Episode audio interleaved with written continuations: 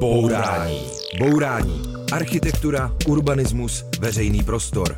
Bourání. Pořad Rádia Wave nejen o architektuře. Bourání. Dobrý den, posloucháte Bourání s Karolínou Vránkovou. A dneska to nebude o domech, nýbrž o stromech, a konkrétně o stromech mezi domy, o stromech ve městě. A jsou tady dva odborníci, kteří se o stromy ve městě starají. Je tady arborista David Hora a dendrolog Josef Souček. Dobrý den. Dobrý den. Dobrý den. My natáčíme druhý srpnový týden, je vedro, tak jako v těch předchozích týdnech. Vy určitě kvůli své práci musíte být hodně venku na sluníčku, jak to snášíte. Tak je to léto, jak má být, takže eh, já to snáším celkem dobře, ale pro to moje snášení asi pomáhá, že bydlím vlastně v přírodě, v krajině relativně a do toho města jezdím pouze za prací, takže mám kam utéct. Jo, to byl David Hora a Josef Souček. No, tak já mám taky kam utíct eh, ven z toho města, ale no, dobře to teda úplně nesnáším. Naštěstí ta naše práce je většinou právě v místech, kde nějaký stromy rostou a v tom městě mají nějaký mikroklima, potom dělají, takže se to dá vydržet. Jo, takže trávíte svůj čas hodně pod stromy. Ovšem ve stresu z toho vedra nejsou jenom lidi, ale právě i ty stromy. Tak eh, jak to snáší stromy? Jak se třeba cítí po tomhle horkém létě ty stromy ve městě? No tak eh, ve městě se určitě necítí moc dobře. Ono samozřejmě ten nedostatek vody se projevuje i v krajině a v tom městě dvojnásob, protože pokud eh, zaprší, tak se ne příliš mnoho vody k těm stromům dostane, ke kořenům. No a ty stromy se dostávají do nějakého stresu a samozřejmě na to musí nějak reagovat. Jo? A nejčastěji z tu reakci uvidíte, že eh, stromy začínají předčasně třeba jim žloutnout listí, opadávat a tak dále. Takže to prostředí toho horkého dne nebo to, té vysoké teploty v kombinaci s tím městským prostředím určitě stromu nedělá dobře. Ono je to, když si to připodobníte, že jste na nějakom opravdu pěknom místě, jo, kde se vám líbí, máte všechno, co potřebujete, užíváte si a najednou vás ze dne na den strčejí do nějakého tvrdého kriminálu. Tak takhle se můžou cítit stromy ve městě, protože uh, ono se jim tady jakoby přirozeně moc nedaří jako dobře. A co všechno teda se těm stromům děje? My jsme tady na Vinohradech třeba, tak tady tyhle ty vinohradské stromořadí čím trpí? V tom městě ty stromy potřebují dvě věci. Oni potřebují, nebo ta, ta nejdůležitější věc je voda. Všechno, co se točí kolem toho, jak se strom má ve městě, tak se týká vody. A s tou vodou je spojený něco, čemu říkáme prokořenitelný prostor. Je to prostě prostor, který může ten strom obsadit kořenama. A to je alfa omega toho, jak se ten strom bude mít ve městě. Takže všechno je to o vodě. Jo? Mm-hmm. A uh, od toho nedostatku vody se právě odvíjí všechno ostatní. To, jak ten strom může prostě fungovat, odpařovat tu vodu, ochlazovat to své prostředí, ochlazovat sám sebe a produkovat vlastně ten kyslík a další služby. Těch negativních vlivů, který pro stromy, jako by to nepřátelský prostředí městských ulic skýtá, je to třeba přímoč, jo, e, tak těch je celá řada. To hmm. primární, jak říkal kolega, je ta voda a samozřejmě pokud chybí to primární, tak dopady těch e, sekundárních negativních vlivů můžou být třeba i větší, než kdyby ta voda byla. Jo, čili hlavní problém, hlavní, co ty stromy trápí, je teda sucho nebo nedostatek hmm. vody. Já jsem si všimla, že teď jsou v Praze možná jinde, takový pytlíky, zelený pytlíky s vodou u těch stromů a člověk má pocit, že mi přece jenom líp pomáhá to. Tak eh, určitě, určitě závlaha může pomoct, zejména těm mladším stromům, hlavně v tom období ujímání.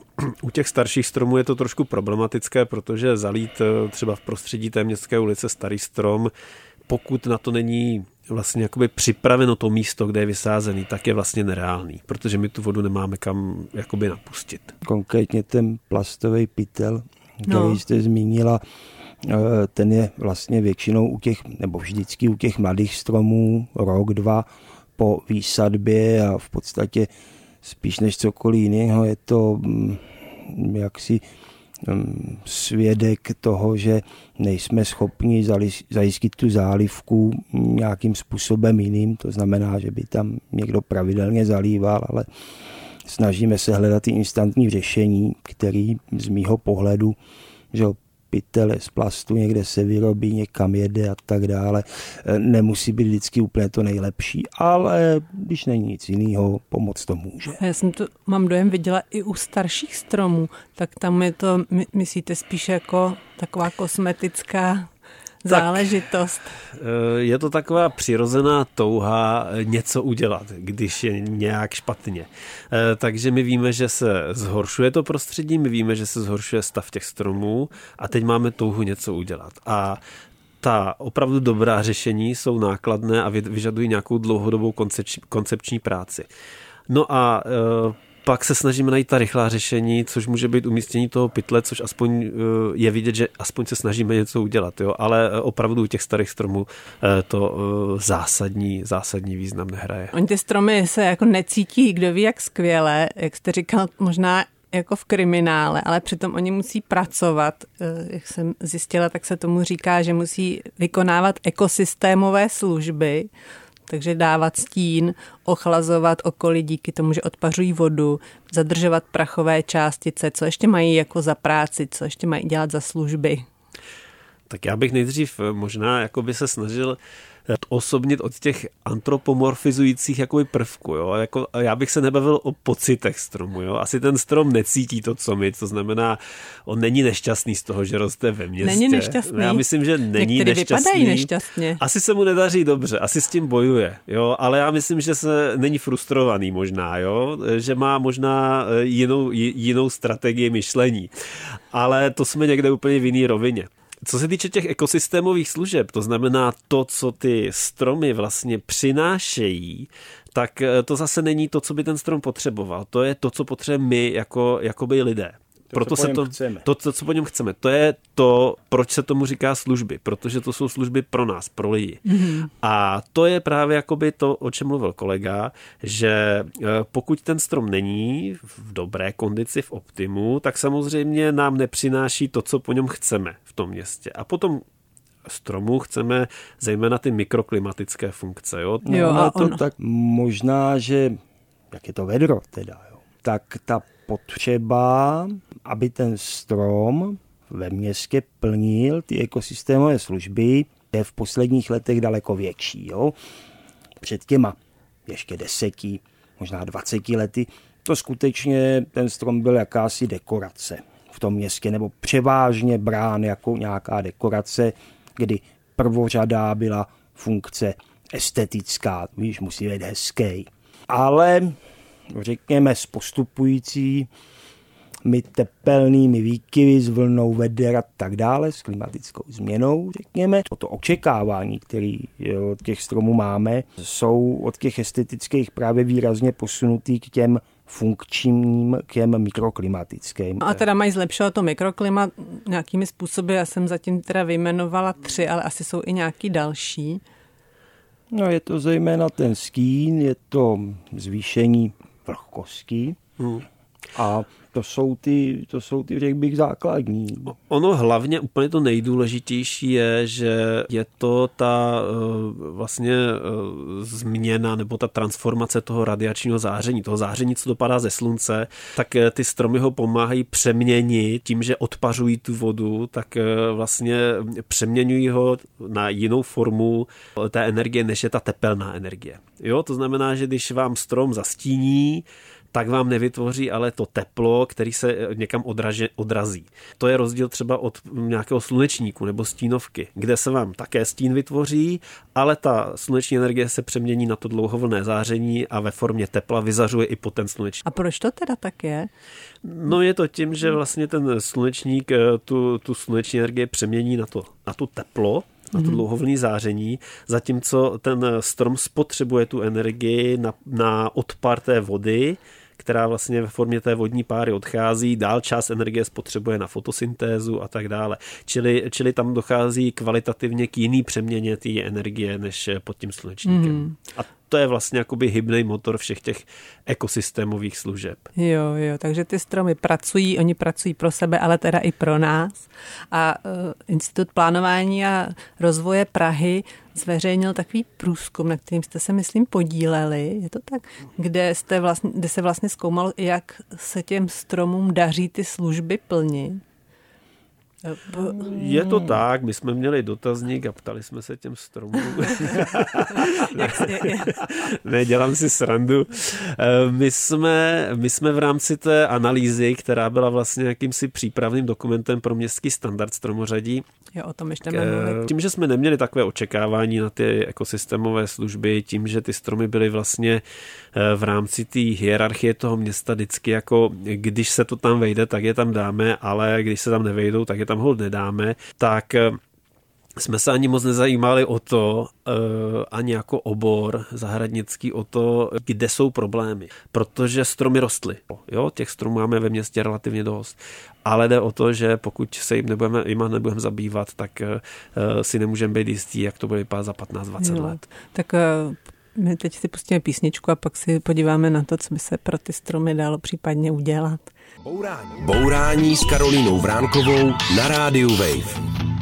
Posloucháte Bourání a povídáme si s Josefem Součkem a Davidem Horou o stromech ve městě. My jsme mluvili o tom, jaký všechny stresy zažívá strom a co se jim děje. Jak poznáme strom, který mu se daří dobře? Ten, který je spokojený, tak roste.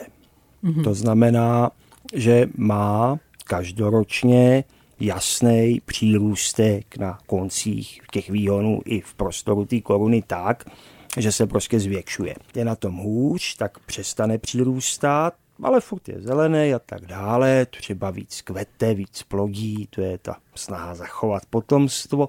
Ten, který mu je ještě hůř, tomu propadávají ty listy, nebo ty listy jsou menší, už teda neroste, stále plodí a kvete, no a ten, který je na tom úplně špatně, ten má ty listy oproti normálu drobonký a stále možná ještě kvete, ale usychá. Mm, a pozná to like? No, protože vám tady dal kolega už takový návod, jak se koukat na stromy, tak já bych přidal ještě takový drobný návod, že vlastně v současné době teď, akorát eh, v těch srpnových dnech, když půjdete po ulici a zvednete hlavu, tak eh, vlastně můžete koukat na, na barvu listí, na, na tu intenzitu, eh, jak je, jak je zelený, nebo jak žloutné, hnědné. A vlastně dneska uvidíte vlastně nejlíp z toho roku, jak se těm stromům daří. Protože tě, těm, kterým se daří, tak jsou sytě zelený, budou vypadat tak jako před měsícem. Hmm. Těm, kterým se nedaří, tak už pomalu začínají opadávat listy, jo. nebo eh, věřím tomu, že za dva týdny už ty listy někteří nemusí mít. Ještě jak kolega tady mluvil o tom přirůstání, tak si to nesmíte představit, jako že ten strom do nekonečna roste.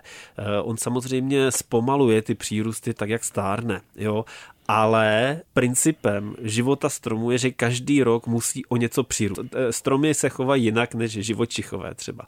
Ty ukončí růst a jsou pak už stejně velký pořád. Ale ten strom skutečně projevem života je to, že každoročně alespoň o centimetr přiroste. Třeba i neznatelně. Když neznatelně. nepřiroste, je mrtvý. Když nepřiroste, umírá. A když se teda díváme teď na ty stromy, tak pojďme se podívat, jaký vlastně stromy ve městě jsou a jaký tam mají být.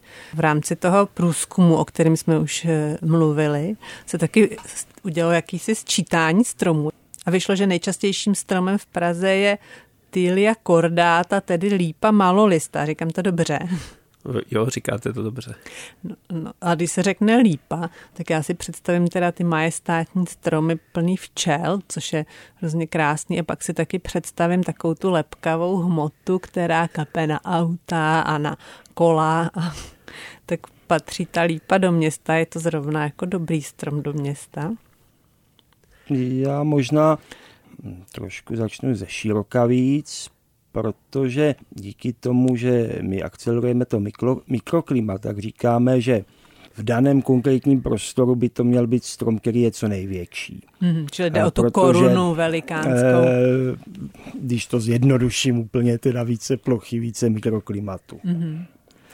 E, tak to je první věc. Druhá věc je, že každý strom ve městě je v podstatě výsledek nějakého kompromisu vždycky bude ten strom v kolizi. Eh, bude v kolizi s dopravou, s inženýrskými sítěmi, s jednotlivými lidmi, kterým bude nějakým způsobem vadit třeba i ten jeho stín, když budou bydlet v tom bytě, kde mají zastíněný okna jednotlivými lidmi, kteří budou alergici, eh, třeba na tu lípu nebo na to včelí bodnutí a tak dále. A vždycky je tam nějaký kompromis, který my říkáme, ano, ten strom tu je z dobrých důvodů a, a proti ním stojí v opozici ty důvody e, negativní. A vždycky je to na nějakých vahách jo. analytických, co je víc a co je míň. My říkáme, že víc je ten strom. Že vždycky se najde něco, co může člověku vadit teda. Ano, ano. A tak lípa ve městě podle vás, ano? Je to dobře? Ano.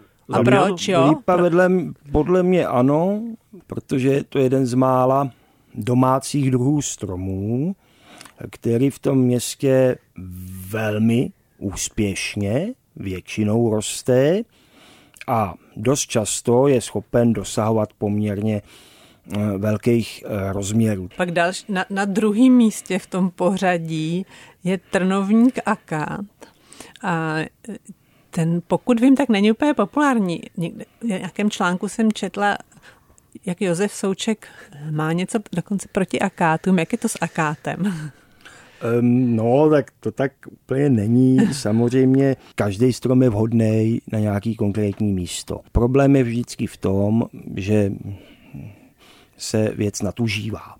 To znamená, i ten akát má svoje postavení, jsou v Praze celý čtvrti Vinohrady třeba, kde ten akát je tradiční eh, rostlinou, která roste úspěšně, dobře, skvěle, pěkně kvete a tak dále. Eh, ovšem, pokud jako ho používáme nekritický, bez toho, aby jsme se podívali na podmínky té konkrétní ulice a řekneme si, že akát všecko spasí, protože roste dobře, tak logicky vyléme díky s vaničkou.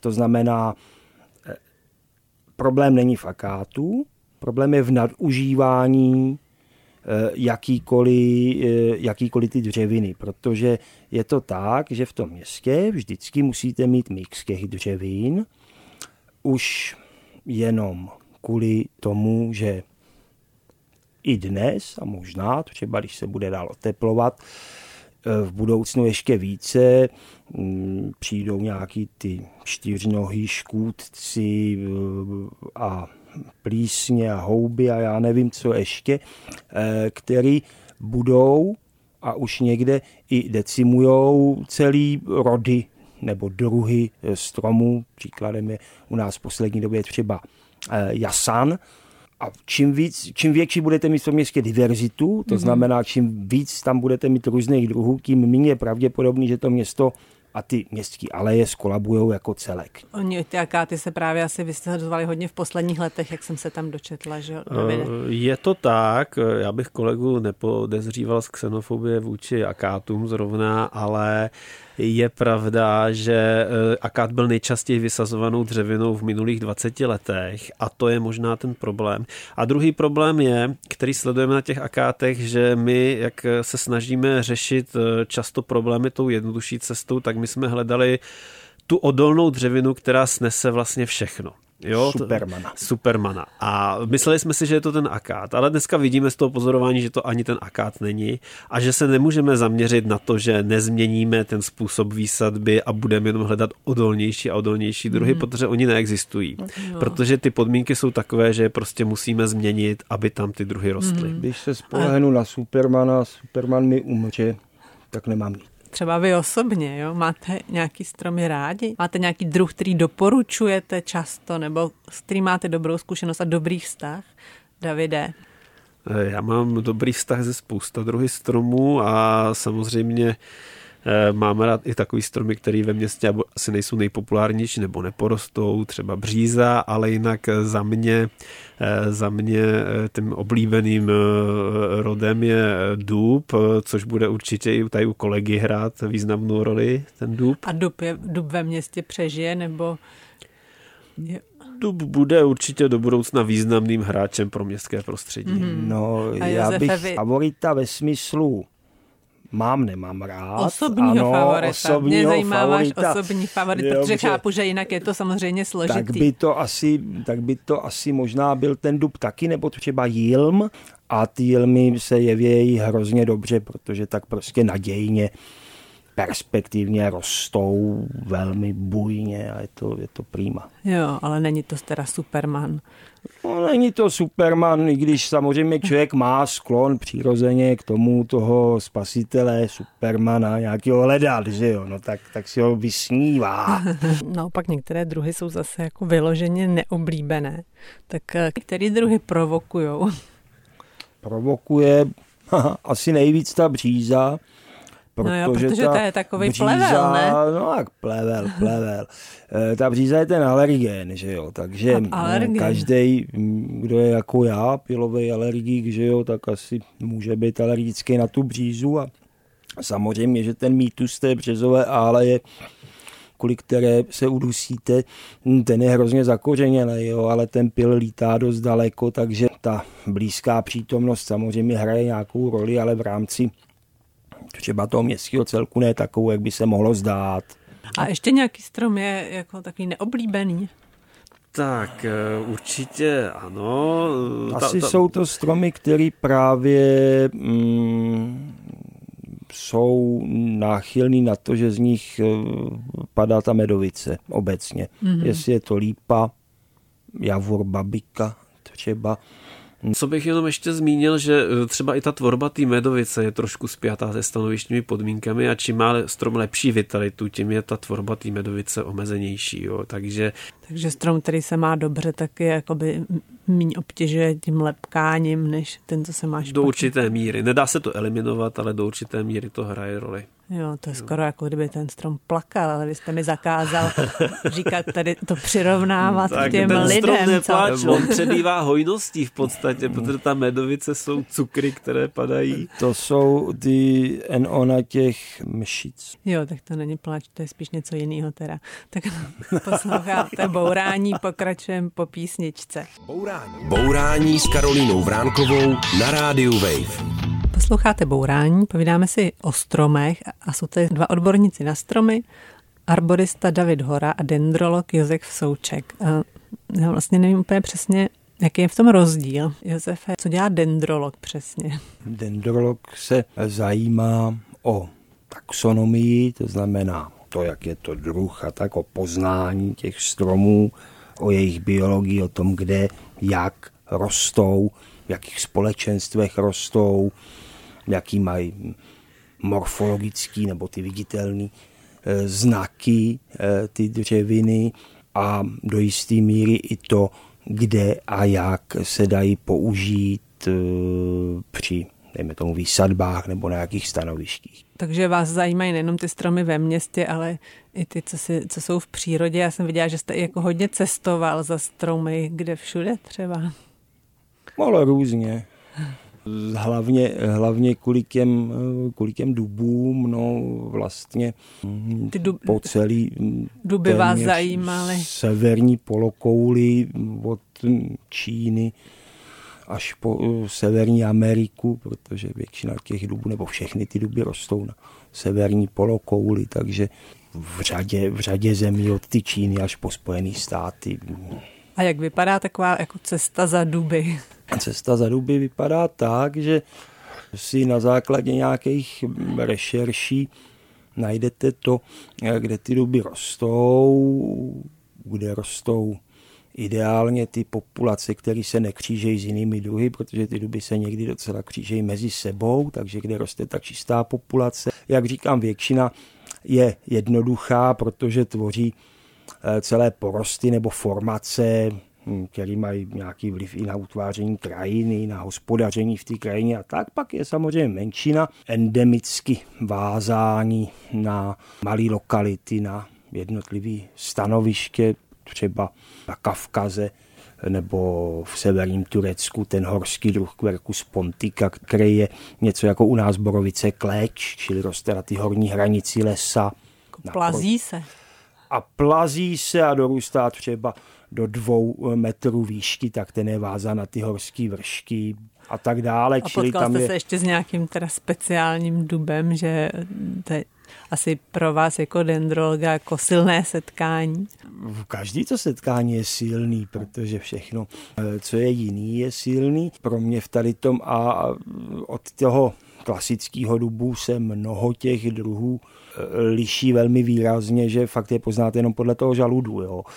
E, to znamená, asi nejzajímavější byly některý ty čínský, jako třeba e, dub, který se jmenuje Quercus, Quercus je dub, Monimotricha, který roste právě až ve třech, čtyřech tisících metrech. Je to stále zelený keříček dorůstající 15-20 cm, maximálně půl metru a ten má ty klasické žaludy a listy, jak třeba cesmína. Že nebo... to je takový jako stromeček? Ne, ne, ne, je to keříček. Keříček? Není to, není to právě strom eh, vůbec. Samozřejmě na druhé straně můžete mít druhy, které mají 30-40 metrů výšky, třeba v té Americe, dub šarlatovi, Quercus coccina, nebo dub bílý Quercus alba, celá řada dalších, které jsou naproti tomu vysoký stromy.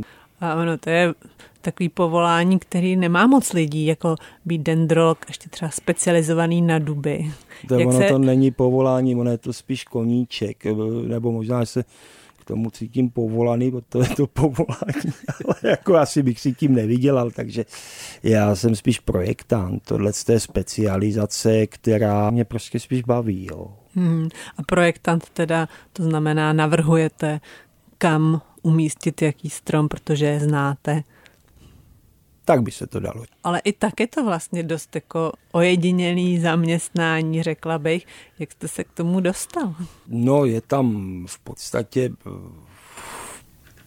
když to asi není ten eh, důvod úplný, je tam nějaká taková rodinná tradice, kdy aspoň z části rodiny jsme byli vždycky zahradníci, jo, aspoň do nějakého 17. století doloženě teda. No, Byli všichni, byl, byl v rodině vždycky nějaký zahradník. No, jo, jo, jo. A to, to je jedna věc, která jako samozřejmě v těch 16 mě moc nezajímala, jako to říkám teď, že jo. Ale mm, pak to bylo dílem nějaký asi mm, spíš náhody a toho, že mě to začalo bavit a právě mě začala bavit ta dendrologie. A co, na, co máte rád na stromech? To je zajímavá otázka. To je no. otázka tak na tři hodiny, um, ale zkuste to říct nějak ve stručnosti. Já bych řekl, že mě baví mm, právě ta jinakost, která se tam může, může objevit, jo? když se vrátím eh, k těm dubům třeba, baví mě to, že prostě mm, ten jeden rod toho stromu skutečně na určitým stanovišti, v určitým, mm, v určitým místě může vypadat výrazně jinak než e, zástupce stejného rodu někde jinde. To, že to je proměný, že to, že to je hodně mm, takový živý a vy musíte furt nasávat všechny ty věci s těma asociacema toho, jak ty stromy rostou, v jakém prostředí, s čím rostou, co jim vyhovuje a tak dále. Samozřejmě vždycky je to něco, co má dřevnatý stonek a nějaký listy, jo, ale to všechno je hrozně jiný. David Hora není dendrolog, ale arborista, ale taky pracuje celoživotně ze stromy.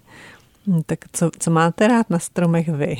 Stromy pro mě představují v podstatě úžasné bytosti protože oni tím, jak nás eh, vlastně generačně jakoby přesahují, to, co je jedna lidská generace, tak v rozměrech eh, těch stromů, který teda zrovna ne, eh, nemají problémy jako městské stromy, ale v těch, v těch přirozených podmínkách, tak je jen časový zlomek a právě tato nadčasovost z hlediska, eh, z hlediska života lidí z těch stromů dělá eh, velmi, velmi zajímavé životní formy, který vlastně přechází, ta nadčasovost přechází až do jakési mystiky, jo? a byť přes ty staletí trošku poklesl jakoby ten duchovní význam stromů v rámci Evropy, tak pořád u těch velkých stromů cítíme jakousi báze, nějaké, jakýsi obdiv, protože představa, že stojíte u stromu, který tam stál v době, době, kdy prostě střelili eh, Františka Ferdinanda nebo kdy ještě dřív, tak eh, všechno to je vlastně vepsané v té historii toho stromu. Hmm. Takže je to nějaký respekt, obdiv, to dobrodružství té práce. Jo, protože ty stromy, jak jsou živé organismy,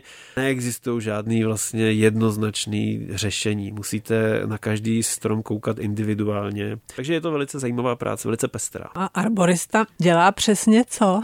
Tak arboristika je vlastně jakási nauka o pěstování stromů. To znamená, že je to proces pěstování stromů celož, celoživotní až po to kácení a snaha zajistit jim vlastně ty podmínky. Jo. A arborista rovná se stromolezec znamená? Mm, nebo? No, to je častá mílka, to není tak.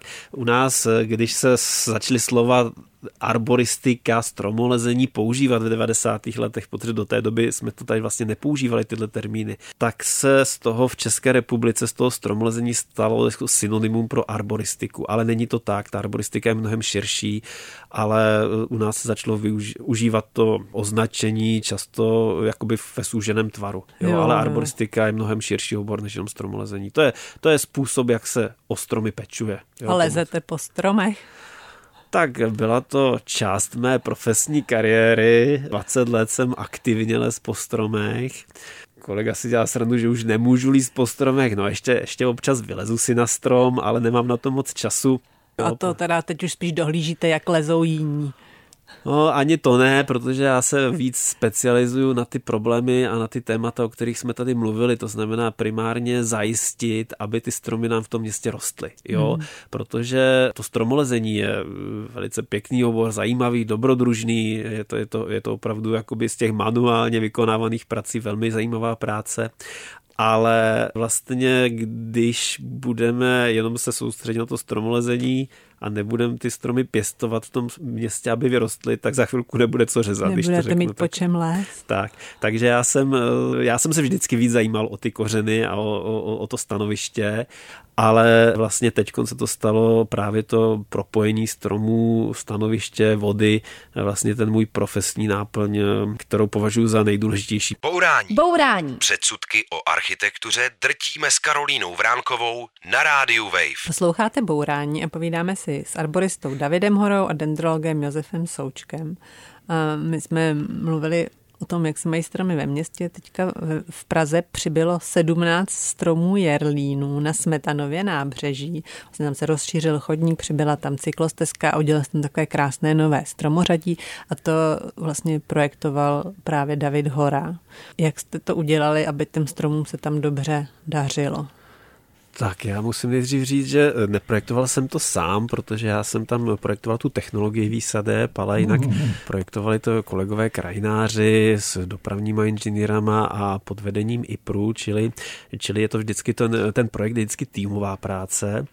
No a my jsme tam vlastně v rámci, v rámci zajištění těch stanovištních podmínek se snažili eh, dosáhnout toho, aby ty stromy skutečně dobře fungovaly do budoucna i v době, kdy se třeba změní způsob eh, srážek, to znamená, že budou více častější přívalové deště, bude méně často pršet a tak dále. Takže eh, ty stromy mají dostatečně velký prokořenitelný prostor, jsou vlastně propojeny jednou rýhou podzemní, která jim umožňuje prokořeňovat i pod těma pevnýma povrchama firma a zároveň je tam zajištěný, že vlastně z celého toho chodníku, zhruba z plochy tisíc metrů čtverečních, tam eh, vlastně natéká voda a to i v případě, že je velmi intenzivní srážka v případě přívalového deště. Jo. Ta voda je samozřejmě kontrolovaná, zase, zase odteče za nějakou dobu, tak aby nehrozilo, že se ty stromy utopějí, ale vlastně ten déšť je dokáže zalít mm-hmm. důkladně. Čili je tam nějaký systém, aby se ten aby se ty stromy zalily nejenom tím, co naprší na ně, ale i vodou z okolí. Tak, to je vlastně jakoby klíčem těch eh, všech opatření, které, o kterých mluvíme ve městě, protože město má eh, spousta nevýhod. Těch nevýhod je pro ty stromy eh, převaha. Ale má jednu velkou výhodu oproti volné krajině a to, že ty vody není málo ve městě. Ty vody je naopak hodně ve městě, když prší, protože máte spousta spevněných ploch a střech. A ze všech těchto prostorů prostoru vy můžete tu vodu k těm stromům přivést. Čili i malý déšť dokáže ty stromy velmi důkladně zalít, když to dobře technologicky udělá. Hmm, a jak je to udělané, aby ta voda stekla právě tam na ty stromy a zase aby je teda neutopila? Je to klíčový spolupracovat napříč těma oborama, to znamená už dopravní inženýři musí správně spádovat komunikace, chodníky, musí se vlastně nasměrovat ta voda, aby natekla do těch správných míst, aby jsme ji dokázali vyčistit a vsáknout, aby eh, neucpávala vlastně ty prostory toho podzemí, aby byla ta funkce zajištěna dlouhodobě, to je další specifikum, že nesmíte vlastně si myslet, že to projektujete řádově na desítky let, ale třeba na 50 a více let, takže musí to být velmi dobře jako vymyšlený i z hlediska té funkčnosti. No a ten odvod vody je zařízen pomocí nějakých regulačních prvků, takže ta voda zase, která se nevsákne, ta přebytečná voda odteče do kanalizace, ale postupně. A ono se hodně mluvilo taky o tom místě pro ty kořeny, ano. že to řeknu jednoduše díře, v který ten strom ano. je umístěný, tak i s tím jste tam nějak pracovali? To je právě, celý ten systém je postavený na tom, že e, ta díra je vlastně jako průběžná rýha, která propoje všech těch 17 stromů a zároveň jim umožňujeme vlastně udělat velký kořenový systém, který je odolnější na sucho, e, který dokáže lépe zásobit strom během celé vegetace. A to znamená, že nemá každý tu svoji jako omezenou, ohraničenou díru, ale můžou se tam tak. nějakým způsobem naskládat. Jako... Tak, můžou, můžou se dokonce i propojit těma kořenovými srůstama, protože my teď v posledních 10-15 eh, letech eh, vlastně zjišťujeme, že ty, ty, ty stromy se navzájem propojují kořenovými srůsty pomocí vazeb s, huba, s houbama, mikorhizních vazeb a probíhá mezi nimi relativně čilá komunikace a výměna Povídají různých látek. Si. Povídají si vlastně. To je to aktivní výměna, eh, která se dá nazvat rozhovorem, když to převedeme když do té lidské mi to řeči. Zakázal. no, oni Ale... si teda vyměňují tekutiny, ne, že by si povídali. Tekutiny a chemické látky a je to způsob komunikace než povídání. Takže oni spolu komunikují a samozřejmě to propojení těch stromů jim usnadňuje ten život v rámci toho města. Jo, ta komunikace. My o tom mluvíme tak podrobně kvůli tomu, že on je to do nějaké míry jako vzorový projekt, protože eh, vlastně Praha má od listopadu loňského nový manuál pro stromořadí, kde je právě přesně popsáno, jak se mají ty stromy sázet a vy jste to dělali vlastně v souladu s tím manuálem, je to tak? Je to tak, já bych upravil, on to není manuál, on je to standard, je to městský standard a skutečně tím, že byl schválen městskou radou nebo radou hlavního města Prahy, tak je e, závazný pro některé pražské organizace a pro některé je doporučený a ten e, standard e, změnil a mění vlastně způsob, jak se se stromy pracuje v rámci Prahy. A e, je to velmi důležité, protože právě tato změna, která sice e, znamená vyšší investice do té zeleně, tak ale znamená vyšší ekosystémové služby a větší odolnost toho města do budoucna. A jak by se to udělalo jako v těch dobách před tím standardem, to znamená, kdyby se to dělalo, jako se to dělá vždycky? Josefe? No, takže normálně by to fungovalo tak, že v ty ulici vykopete větší či menší jámu výsadbovou a tam prostě zasadíte ten strom. Eh, což by znamenalo v tom městě, že ten strom prostě těma kořenama v té výsadbové jámě narazí na její kraje, který z logiky věci, protože okolo jsou komunikace a probíhala stavební činnost, jsou plný nějaký podřadný zeminy, jsou výrazně uhutněný, nefunguje tam třeba kapilarita, není tam vzduch, není tam ta voda, takže tam, kde není vzduch, ten kořen neroste. Čili by ty kořeny byly odkázány v podstatě pouze na tu výsadbovou jámu, pokud by, jak říkal kolega, neunikly někam do zásypu té kanalizace, kde by je při první rekonstrukci někdo ufiknul. Ono to všechno zní trochu děsivě, když se řekne sucho a změna klimatu a oteplování. Ono by bylo fajn něco proti tomu udělat.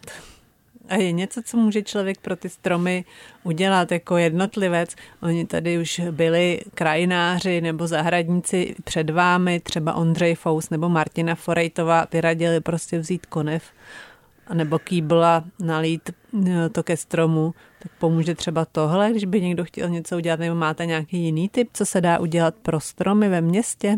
Tak rozhodně to neuškodí, to samozřejmě můžeme doporučit ale skutečně stromy v ulicích jsou městskou infrastrukturou. Prostě si to připustme, je to pro chod města další infrastruktura, stejně jako plynovod, vodovod, elektřina.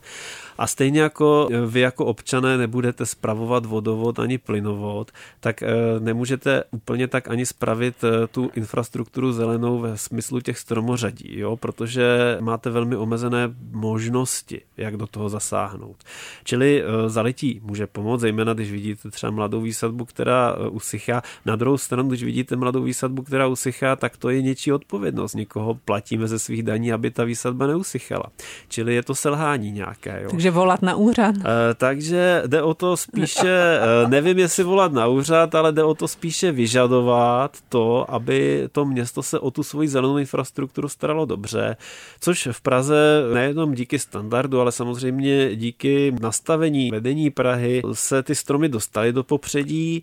Já bych možná řekl, že jakkoliv třeba ten kýbl pomůže, tak skutečně uschnutí mladého stromu do tří let věku je prakticky vždy selhání ty následný péče o ten strom. Čili když to zjednoduším, je to tak, že ho prostě buď nikdo nezalil, nebo ho zalil blbě a udělal chybu někdo, kdo o něj pečoval v době, kdy se měl ujmout. Jo. A tam je ta odpovědnost poměrně jasná. Samozřejmě, pokud se to stane třikrát, tak to nejsou malé peníze. Pokud se to stane ve 100 tisících stromů, eh, co jsou v té Praze v nějakém procentu, tak to nejsou malé peníze a eh, spíš je teda ta důslednost.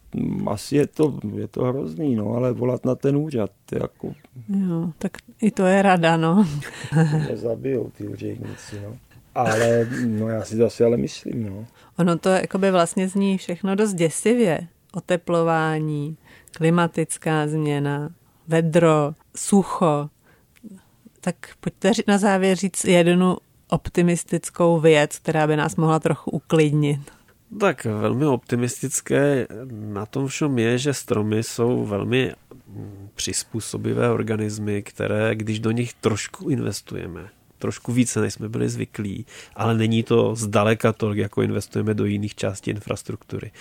Tak, te, tak ty přínosy, které nám můžou pomoct a to zlepšení kvality života v tom městě je, je enormní. A to si myslím, že je vlastně ta optimistická zpráva, že jsme schopní s tím minimálně v rozměru toho města hodně dělat. Hmm, tak to byl David Hora, Josef Souček. Optimistickou větu no, na závěr. Když navážu na Davida, tak optimisticky je i to, že eh, víme jak a k tomu nám právě pomáhají ty nově schválené standardy péče o uliční stromořadí v Praze, jo, kdy prostě ten návod je úplně jasný a pokud ho nějak bazálně budeme dodržovat, tak je pravděpodobný, že se dočkáme toho, že mnohým těm stromům se bude dařit lépe, než se jim daří v současnosti. Tak snad to byl Josef Souček a David Hora, dendrolog a arborista. Povídali jsme si v bourání o stromech ve městě. Děkuji, že jste přišli. Díky. Naslyšenou. Naschledanou. A já se loučím i s posluchači a taky se všemi stromy, které nám pomohly přežít tohleto horké, dlouhé léto ve městě. Naschledanou. Nemáš nikdy dost bourání? Poslouchej náš podcast a bourej kdykoliv a kdekoliv. Přihlas se k odběru podcastu na wave.cz lomeno podcasty.